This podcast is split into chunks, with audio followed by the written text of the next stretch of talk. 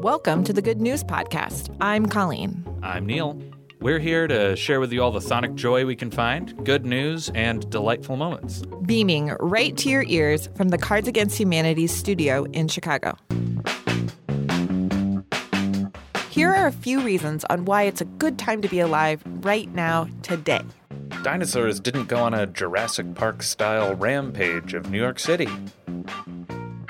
The US government hasn't faced another McCarthy esque purge. Colleen, recently we talked about best buy dates on food products. Oh, yeah, I remember. Here's a clip from that episode. An NPR report uh, about the East of England Co op. Uh, and they've started a new program where, for any item that is past their best buy date, they are knocking the price down to 10 pence, which is about 13 cents in US dollars.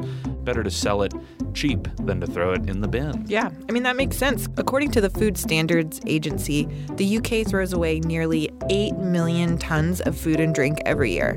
That's so much. It's so much. We learned that grocery stores are trying to be more thoughtful about food waste. After that episode, I got an email from Holly Chernobyl here in Chicago. She feels really passionately about food waste and thoughtful consumption. I sat down with her and we chatted about a few small things that can help to make us more aware eaters and consumers in the future. How can you creatively like rearrange your life so that you can access food in a more ethical way? Yeah. Um, do you do you have any thoughts on on that very question? Like, oh, I have uh, a ton of thoughts. I'd love to hear them. I have a ton of thoughts. Uh, I'm a really big fan of CSAs, mm-hmm. with community supported agriculture I'm a member. boxes. Yep. Yeah, yep. I think they're so great. Um, so you subscribe to basically the harvest of a local farm or a bunch of farms, and it's really truly local. Mm-hmm. Like. Like when there's when it says farm fresh egg on that box, fresh is not uh, fresh is marketing. Fresh mm. isn't actually regulatable. Right. Like uh, also natural, for example. Like and these words that we that they use in advertising are not verifiable or quantifiable. I mean, the good news is that once you've done the research, you know the thing. Right? Mm. Like it seems like a huge undertaking at first, but everything happens little by little. Everything happens that way. All of my kind of like here's how to do these things. This is all like to the best of your ability mm-hmm. and little by little, right? Nobody's yeah. just born knowing these things. Meatless right? Mondays. That's what I, am a vegetarian, so I always say just like try not to eat meat on a Monday. See what yeah. happens. Yeah. yeah. yeah, little by little. Little by little. It's fine to order food once in a while, especially if there's like already three people getting in on this order. Then it might be worth it. You know, mm-hmm. like you can you can create your own sort of metric for measuring when it's worth it and when it's not. But if time is one of the big reasons, get an Instapot or a crock pot if you really want to go old school. It will save you so much time. When you get home, your food is already ready because it's been in the pot all day mm. cooking. And then you have a hot meal already ready for you. Oh, heck yeah. It's so, it's really nice. and then with your CSA, right? Like, you've got all of these like new things to try, right? Like you you're like, "Oh, I got a bunch of Asiatic eggs, eggplants. Like I don't even know what I would make with these. And then you just Google and you're like, oh wow, like there's so many different things that yeah. you hadn't even thought about, you know, that you could try making or like. I can't recommend a CSA enough. I same. I love.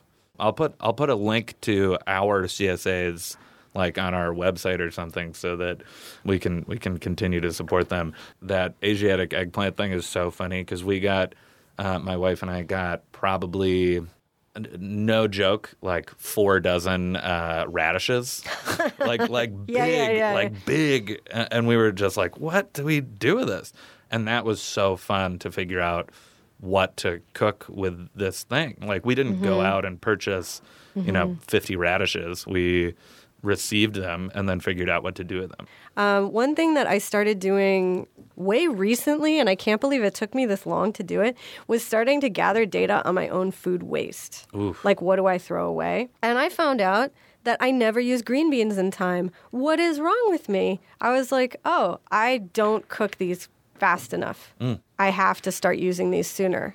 So what I do is um, I have like plastic bin in my freezer, and I just put all food waste in there. Ooh, cool. And it also means that I'm taking out my garbage a lot less frequently, right? So I take out my trash like once a month. Woo. Yeah. Because it's all just dry, dry. It's all dry. It's not gross, right? And uh, and I take out my recycling, I guess, like a little more often, like probably every two weeks or something like Yeah. that. But you can start with like a old big ass yogurt yogurt container, or something like that, in the freezer. And then instead of putting food in the waste bin, you put it in the container, and then you can see, you really see, like you're. I never finished the rice or something like that. Sure. Yeah. right? yeah, yeah. And then you know how to like scale back what you're cooking, Yeah. right? So that nothing goes to waste. Um, So, in, instant pot or crock pot, CSA, tracking your food waste. What? Uh, what's, composting, What's next? Ooh, composting. So that's the that's the step two of the frozen food waste. yeah. If you can afford it, you can look into composting options where you live and like what companies can do that for you. Because to do it on your own is pretty challenging and most people don't have the space Mm-hmm. to have like a warm worm bin. it's not a great word. Yeah, the warm, the warm worm bin. The yeah. worm bin. the worm bin. That's another thing. Yeah. And and you can look into options with your neighbors and your housemates, right? So if it's like a collective effort, then it's usually worth it. And if everybody's paying into it together, then it's definitely worth it.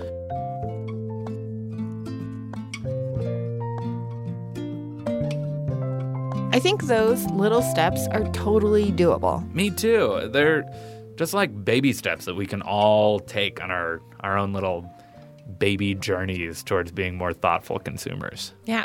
Do you do anything at your house where you're like, are you proud of any of the steps you do that you consider thoughtful consumerism? Ooh, that's a great question. I I feel like I do a ton of things that um, are probably too gross to share publicly. Like I would be uh, like embarrassed. Really? Yeah. Like, I can't imagine. Well- oh, oh, do you not flush the toilet after you pee? Oh, if it's yellow, let it mellow. Yeah. I feel strongly about it if it's yellow, let it mellow. Really? Yeah.